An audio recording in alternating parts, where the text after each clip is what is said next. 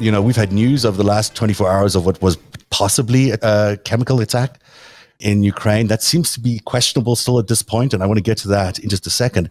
Hey, everybody, it's Zev. It's becoming more and more expensive to buy groceries. And if you, like me, are trying to get all the nutrients and vitamins you need while still balancing a budget, it's nearly impossible to get all the nutrients you need from the food you eat alone never mind doing it on a budget, then it becomes absolutely impossible. That's why I'm currently doing a 30 day self imposed athletic greens challenge. The plan is simple. Take the AG1 supplement throughout April and track any increase in energy levels, overall well being and vitality, all while boosting my immune system. Today is day seven. And the biggest fear people have about these green drinks is the taste. I happen to love the taste of this drink. It doesn't taste bad at all. It tastes a little fresh, a little tropical, but not too much. Certainly doesn't taste like your typical green drink. So it gets lots of points on that. And that's why I've made it to day seven. Hopefully you'll try this too. AG1 is engineered to provide all the right nutrients at just the right time. Whether you want increased energy or improved muscle recovery, they've got it covered. And because they care about your wallet too, AG1 will only cost you around three bucks a day that's a pretty good deal. And there are no hidden fees. To make it easier for you and because they love you, Athletic Greens is going to give you a free one year supply of immune supporting vitamin D and five free travel packs with your first purchase. All you have to do is visit athleticgreens.com forward slash narrative. That's the way we spell narrative, N A R A T I V. Again, that's athleticgreens.com forward slash narrative to take ownership of your health and pick the ultimate daily nutritional insurance welcome Michael Kay, who's our expert, our resident expert on the show on the war in Ukraine. Michael, how are you? I'm well, Zev. It's good Thank to you. see you again. There was this news about a guy named Viktor Medvedchuk that came out today, who, and there's a photo which I, everyone can see in just a second where he was um, mm-hmm. apprehended uh, by the Ukrainian forces. Do you know much about him? Do you want to share a little bit more about who Mr. Yeah. Medvedchuk is? Yes, uh, Viktor Medvedchuk. Ukrainians refer to him as the godfather of Putin's daughter, mm. which is actually a very significant relationship. So he's a close friend of Vladimir Putin, and he has been a pro Soviet Union, pro Russian politician in uh, Ukraine for many years. So he was leading this uh, faction in parliament up until he was uh, charged with treason several months ago and put under house arrest. And what what he did was he fled the uh, his house arrest and uh, but he couldn't get out of the country. There were rumors that the Russians had speared him away, at least they tried to make that appear. But it turns out he was hiding in uh, Zakarpattia, the far west of Ukraine. And as you can see there, he was uh, wearing uh, Ukrainian military fatigues, and he was apprehended by the security services of Ukraine and arrested today. Significant thing because you know, this is someone very close to Putin. It would have really struck him personally. Uh, the fact that he was, you know, his friend, who he many believe was going to be the person that uh, Putin wanted to put in charge of Ukraine once he'd won this war, if he had ever had a chance to win this war. This was going to be the new leader of Ukraine for the Russians. Yeah, he would have been the puppet. He would have been the Lukashenko type figure yeah. for Ukraine. Yes. And it does show you how much the circle around Putin has become so small that he's leaning only on the people he trusts so implicitly from a lifetime of friendship, like Mr. Medvedchuk, to do these things because he's so paranoid right now. He's just the other day, 150 people from the FSB purged and the an F, FSB uh, chief sent to a prison. You know, what does that tell you, Eric, about the the sensibility of Putin? This this FSB crackdown is quite significant. Well, there seems to be kind of a purge there. Hard telling, not knowing, as we say in Vermont. You know, I have some questions about just how many generals have gone out and, uh, you know, the, the replacement of the talent and whatnot. But then again, you know, the whole thing's not going well. So everyone's well getting a him, crappy yeah. eight. Everyone's getting a crappy HR review this quarter. no bonuses. No one's getting a toaster oven for this uh, Ukraine thing. No one is getting a toaster oven, but you know there is uh, still word that Putin is continuing tonight to be, you know, as aggressive as ever. In a statement, or I think in a speech, actually, he insisted on Tuesday that the war in Ukraine would succeed and that peace talks had reached a dead end, making clear that he had no intention of pulling back from a military campaign that had left cities in ruins, forced millions to flee, and raised disturbing accounts of atrocities. committed by Russian soldiers, but the operation's goals, he said, centered on the Donbas region in eastern Ukraine, where pro Russian separatists had been fighting since 2014. It was the first time that Mr. Putin himself had effectively defined a more limited aim uh, to the war, focusing on control of the Donbas region rather than seizing all of Ukraine. Michael, that is a significant change for Putin. Yes, but it's still not confronting reality because he can talk about this ongoing war, but there's no acknowledgement of why the first phase of it failed and no awareness of why this second phase will fail for the same reasons. Mm-hmm. He's confronted with the problem because he may want to maintain a full war, but his army is incapable of bringing in replacements. Mm-hmm. Their, his mobilization plan has completely failed across all of Ukraine. Mm-hmm. Uh, when he talks about Donbass, the actual troops that make up the so-called army there is mostly made of locals who are forcefully recruited. They're impressed, you know, like the press gang, you know, in the Navy from centuries ago, kind of thing. Uh, young men being dragged off the street and, you know, forced into uniform, poorly trained, poorly armed, and thrown into battle. Uh, the Ukrainians call them uh, meat. The Russians send them in advance of their, uh, you know, Russian Federation formations to just draw the Ukrainian fire kind of thing. So the casualties are horrendous. I've been tracking the casualties, which you know have shifted from the north of Ukraine and now it's in the east of Ukraine, and it between 100 and 300 fatalities a day on the Russian side. And I think those numbers are realistic, uh, given what we're seeing from drone footage, from things like this about these futile battles that these soldiers are being thrown into. And this is after the battle; they haven't changed in any significant way uh, over several days. You know, we're talking about a, a, village here and a village there, nothing significant. Are we still saying 100 to 300 people per day, even with the withdrawal, after the withdrawal from uh, the Kiev region? Yes. Ukrainians are doing a very impressive job of fighting back against. Well, don't, Russian don't forget, the Ukrainians are able to strike to the rear. And the Russians are hopeless in these positions. They have undefended supply lines, mm-hmm. poor quality troops, no defensive perimeters. They're just sitting ducks. You just see their columns stretched out along a roadway, and they're mm-hmm. within artillery range of the uh, Ukrainians. You know, people talk about, oh, they've got Bayraktar drones and they've got, you know, this advance. Yes, they do, but they're getting these columns with sometimes Soviet era artillery. Mm. They're just good at using it and they're within range. Mm-hmm. And now they're corrected nowadays with drones and so on, but they're uh, really good at this. And that explains these horrendous casualties that the Russians are suffering. Yeah, it's a mess. I mean, it's been six, seven weeks. They've not mm. done anything uh, strategically that they prepared for. I mean, it's, uh, you know, Ukraine, it's going to surpass Waterloo and Trafalgar in the annals of military catastrophes. Mm. That's my prediction. In the next three weeks, we're going to see a lot of fighting going on there, though, because it certainly looks like the Russians have amassed a lot of people along the Donbas Russian border on the Russian side. They haven't yet, you know, entered the Ukraine war, into the theater. Uh, who knows how well trained they are? They're probably not well trained. They're probably not well led. But that does not mean that there will not be a lot of casualties as they attempt to try and extend their region of what they've been able to capture in the Donbass and you know try capture that entire region. Who knows, all the way up to the Dnipro River is probably where they're thinking. I mean, that's not going to happen, but there'll be a bloody war still before we're out of this in the next two or three weeks. Yeah, and it will be civilians, mm-hmm. you see, who will be these casualties. Right. You know, and you can see that the Russians are doing things like they're targeting the means of evacuation, uh, such as the rocket attack on the Kramatorsk uh, train station. You know, so it will be uh, civilians who will uh, bear these casualties, unfortunately. It is unfortunate.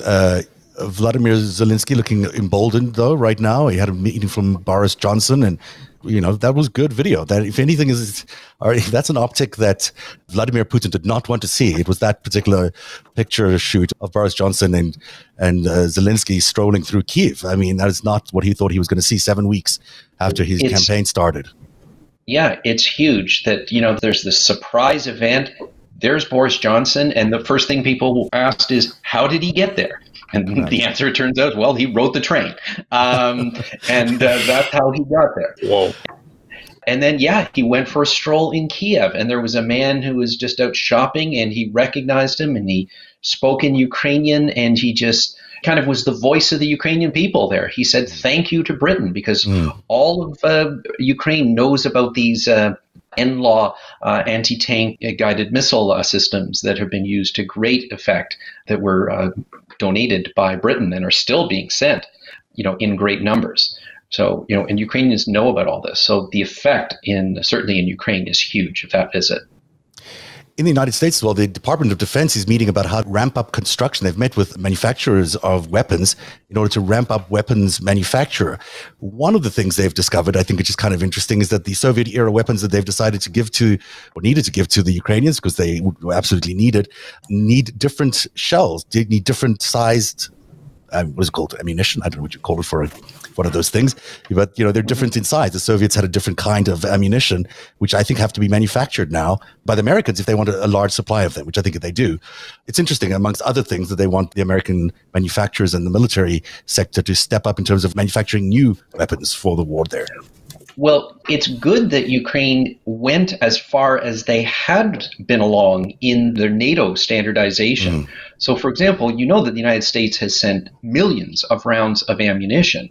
And the one reason they can do that is that Ukraine had already adopted the NATO standard, the caliber, and so on for small arms, mm. uh, which is wonderful news. Because if they were still using, you know, Soviet era, you know, AK-47s and that kind of thing, it wouldn't have been possible. So, yeah, but you're right. With larger caliber ammunition, it is a problem. It is an issue. And, you know, my approach to this is United States has this reputation of being the can-do country. You know, if, if, they need to, you know, the arsenal of democracy. And if, if you need to change a caliber and start to manufacture this, then get it done. That's the spirit. I mean, they are. They are doing it. If it is, it is the can-do country, and America is doing it. I mean, there's no doubt. As uh, Joseph Biden has done pretty much everything that Zelensky has asked for and more, and continues to be at the forefront of a incredible global alliance to supply and support with intelligence. I should add, there's a lot of intelligence support going to the Ukrainians. Mm-hmm. Yeah, but you know the, this whole issue of interoperability through NATO standards. Well, that's the dot two two three, and a point three oh eight for the the Winchester. I forget, but yeah, there's you know your couple types of uh, your ammunition standardization. But here's the larger point that I find amusing here, uh, darkly amusing in the strategic where Russia suffers away, not the amusement of war, but um, that we've used a bunch of the old Soviet era weapons that a bunch of the old Soviet bloc countries still had around. We've given that to Ukraine, and they've beaten Russia about the head and shoulders. And now we're going to get them some new stuff from us. So we're not only going to, you know, arm Ukraine up with not just NATO standardized stuff, but, you know, shiny new American and British made and French made equipment that's going to make our GDP go up a little. There's an argument of whether or not military expenditures should be counted in uh, GDP, but we can have that economic discussion some other time. Uh, meanwhile, Putin's uh, oligarchs are going to be in rowboats in Arkhangelsk. Their uh, acorn and hummus based economy not doing so well, and will not only have had, you know, Ukraine really enter the world of nations in kind of a um, you know, in a heroic fashion. And let's not forget that Ukraine was a, a complicated. It's always been a complicated mm-hmm. country, but it's it was complicated of recent, given the amount of power that uh, you know the Russian aligned mafia had there, how much corruption was there. Um, it's been a complicated place since the fall of the Soviet Union. This is almost like a rebirth and a rebranding. Whereas the last twenty years, there was this: Are you kind of pro European? Are you pro Russian, which was heavily involved with the the power base of the Russian mafia. And here you've got a full on assault from Russia that's straight up classic military enemy stuff. Mm. And now Ukraine is repelling them back. And, you know, there was a lot of question about, you know, their position before, but now there's a lot of clarity if mm. they want it. And, you know, if you can imagine a country in that new position and then you arm it with you know, you do a little lend lease, and then you give them the best stuff from Raytheon, BAE, mm. uh, Northrop Grumman, Lockheed yeah. Martin, and then an you got Putin's nightmare. He's taken a country that was kind of split, that they had you know compromised in different ways, to boom, aligned with NATO, possibly part of NATO soon, and then just armed up with all brand new hardware. And meanwhile, they're going to be trying to, you know, put new coats of paint on their rowboats for their oligarchs who are going out in summer in uh, Murmansk. And this also applies to other countries on the Russian border. I mean, they all have the same weapons. They all have a lot of Soviet era weapons. So whatever they're giving the Ukrainians that might now work with the old Soviet era weapons, that's going to be available to the other countries along the Russian border that uh, Putin might have his eye on because they are part of NATO. And so that'll be interesting to see. You know, that certainly changes the calculus on the battlefield for him if he has any expansion beyond what he's trying to expand to right now, which isn't even likely. So interesting stuff. Um, I mean, he just lost strategically, kind of with as good as it was going to get. Yeah. Where, you know, the, you know, Ukraine didn't have the latest and greatest, like mm. for these, you know, surface to air missile batteries, you had the S 300. You don't have the latest uh, US and NATO interoperative version of that. You know, we gave them some, now we gave them some new stuff like javelins and NLAWs but really there was a lot of old, you know, basic artillery and uh, older equipment. And uh, when you have a war like this, you run through some of that and you need some more new stuff. And so Putin, you know, and not to mention the fact that Putin's, you know, cratered his economy in order to do this. And that's before we get to the news today where Joe Biden just comes right out and says, not he's moved it up from war crimes, which is bad enough, but it's kind of a, an event by event thing. You know, so war crimes were committed. One person can commit a war crime, mm-hmm. right? And then you can send that person to, to whatever you know tribunal that they might appear in front of. President Biden stepped it up to genocide. Mm-hmm in his rhetoric, and that becomes the policy of this nation. So we have now crossed the transom here, where we're saying Vladimir Putin has taken the nation of Russia and committed genocide against Ukraine, that's a sign that we plan on shutting them out of the maximum number of international organizations and to subject the individuals behind these heinous acts to sanctions on up through criminal prosecution. Really interesting as well. You point that out, that escalation. I mean, it's not official policy yet, but it certainly is an indication he's going to do that. The policy will change to genocide. When they have someone like Mr. Medvedchuk in their control right now, you know, it's hard to get Putin because you have to get into Russia, and Russia is not a signatory of the International Criminal Court, but Ukraine is. And if Mr. Medvedchuk is now under arrest in Ukraine, if he has any responsibility for any of these attacks that have been taking place in Ukraine by Russians, he could be sent to the International Criminal Court for War Crimes Tribunal, and he is Putin's very close friend. So this is not something that Mr. Putin would not be aware of. That you know his very close best friend, godfather of his children or grandchildren, much whatever, is potentially could be up at the International Criminal Court facing genocide charges if he has any well, responsibility or involvement in this. Yes, but we should not forget that Medvedchuk has already been placed under arrest and charged with high treason in Ukraine. Mm-hmm. And this is for war crimes that he already committed mm-hmm. from the time that Russia invaded in 2014. Mm-hmm. Yep. So, you know, this has to, I don't know what comes first, but I would say, yes, that comes first. The Ukrainians have him. He is charged with high treason. And there is substantial evidence of crimes he committed in Crimea and also in the Donetsk region uh, related to the early stages of the war eight years ago. Mm-hmm. Uh, those are the crimes that he's being charged with. Um, you know, very substantial. Crimes. Well, he could be up for genocide um, charges as well. I mean, that's simply the way this looks like it's going. There's no doubt there's genocide. You can't you can look at this and say they're targeting innocent civilians it's simply planned, because they're Ukrainians. Policy, it's yeah. genocide. Yes. Yeah. Yeah, there's no doubt about that. So what Putin's doing very brilliantly, I'm sorry, uh, Biden doing very brilliantly. He's always stepping up a little bit ahead of everybody else and says what everyone else is thinking. And sooner or later, not probably later, sooner, the, the policy changes officially, and uh, we'll see that across NATO probably. Sorry, I just wanted to say that I, I, think that Biden is skillful there because he's a little bit ahead of where the American people maybe as a whole can be, and mm-hmm. that's where a U.S. president needs to be. But I also think, in contrast to that, Putin is just so far behind the reality, mm-hmm. and that's part of why he was losing. So, Eric, you were mentioning about you know the unity of the Ukrainian people being demonstrated, and you know there's no such thing as this pro-Russian faction. There was no chance that Medvedchuk would be accepted by anybody as a puppet leader or anything. He would have no support. He would you know survive only with you know hundreds of gunmen around him. That's a, you know not a leader of any kind. But that's being behind the times. That was actually the case. This unified Ukraine with the Revolution of Dignity eight years ago. And it was mm. demonstrated when Russia first invaded.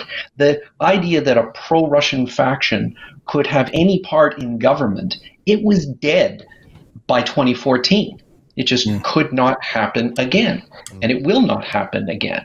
So, what we see in this war was just a further step. You know, the tiny number of sympathetic people to Russia, oh, let's understand Russia, that has now just disappeared. Right. But it was never except the GOP, by the way. I will say they still somehow miraculously seem to find ways of supporting Putin's kind of policies and other things while objecting to him in the war, which is just uh, I don't know how, yeah, you, how you read that needle, but they do. We are out of time, and we hadn't gotten to the Roger Stone story yet. I I feel like I should play at least the first minute of this tape that Jason Sullivan was recorded. He's an associate of Roger Stone. This was published in the New York Times today. We will have a full show on this, or attempt to have a full show on this tomorrow if we can, because there's so much to report around this. But it is, just for the news sake of it, important for everyone to listen to what was said by Mr. Sullivan on tape just days before the insurrection on January the 6th. Maybe it isn't here, so maybe we'll only hear it tomorrow. How's that? Okay, we'll hear it tomorrow. It is on the New York Times website, but uh, it's you know there's no doubt in my mind that it sounds a lot like they were planning an insurrection. There's just that this. It's the same thing as the genocide. It's clear they were planning an insurrection, and this was intended to be some sort of coup. I mean, there's no. You can't escape these kinds of obvious, uh, you know, and I don't know where people expect the declaration to come from. I mean, this is really just the reality. There was an attempt by the GOP and Trump's inside circle to manufacture an insurrection so they could maintain power beyond the elections and overturn the elections. It just uh, the, it's very hard to see it any other way. Um, I don't know if you have any thoughts there. Nope, you kind of nailed it. Yeah. Yep. it just is what it is. It's sort of you get to the point where that's all we have. I'm trying to find a few here, but it's you know it's going to take me too long to figure out where to take. Ah, I know. I think I found it. Here we go. Um, we'll just listen to a minute. I promise it won't be much longer than that, but it's certainly instructional for everyone because it gives you a good sense of of what was said. He's going to do something, and it's going to be to where people are actually going to be arrested. And I know you've been hearing that for a long time, but it will happen. Can I, can, can I ask a quick question? Yes, sir. Uh, because I have to cut myself off pretty soon. Is he going to declare an insurrection or martial law? Uh, there, there, there very well may be some limited form of martial law. Uh, I don't know that okay. it's the Insurrection Act okay, because it is uh, it's been deemed unconstitutional. Um, there's a lot of argument about that, but who knows? President Trump does what President Trump wants to do. Okay, so people can advise him all they want so their face turns blue. At the end of the day, he's gonna he's, he's his own man. He's gonna call his own shots. So he very well may. So he's his own man. He'll call his own shots. That's uh, and he. I mean, it's as clear as anything. That's what they were planning. Just might, there might be a light hint, a soupçon of military law of martial law. There might yeah. be a little bit of fascism, a, a, a, a hint of totalitarianism. A, little bit of a touch of coup d'état, as the French say. yeah. Oh my gosh, it's, it's, it's, it's, shocking that they get away with this. It really is. The is, it, is this tape- what getting away with it looks like? Yeah. I don't know, man. If we're if you're on there, generally, if you're on Narativ live, it's not going well for you. I mean, not being the guest. I mean, if, if we're talking about you like that, Michael, you're good. We're good. I think. I mean, but if you're the subject of our stories, yeah. um, you should lawyer up generally. I hope he's lawyered up, or he might have even turned to evidence. I mean, it seems at this point that he's so implicated. This is someone so close to Roger Stone, and it's interesting. We'll discover this tomorrow, but his whole thing, his whole shtick, and this whole he brags about in this entire tape is about how he's so good at getting the social media attention to a viral event, you know, and he's going to make this thing go viral. He's going to make the insurrection go viral. I mean, of course, it's going to be viral. I mean, duh. You're throwing an insurrection to get man. It's so big. Media. It's big, man. It's so big that you know the DOJ is investigating it, Congress investigating. Like it went woo. Yeah, I mean, they didn't want attention, which they seem to, after the fact, not want very much attention to the tourist event, as they called it. Then they shouldn't have, uh, they shouldn't have done it, obviously. But the the fact that they had a social media campaign so they can make it look even bigger is ridiculous. God, they, they had like a Supreme Court justice or two. Yeah, right. Remember that. And then there's, there's also the fact that we'll show this tomorrow.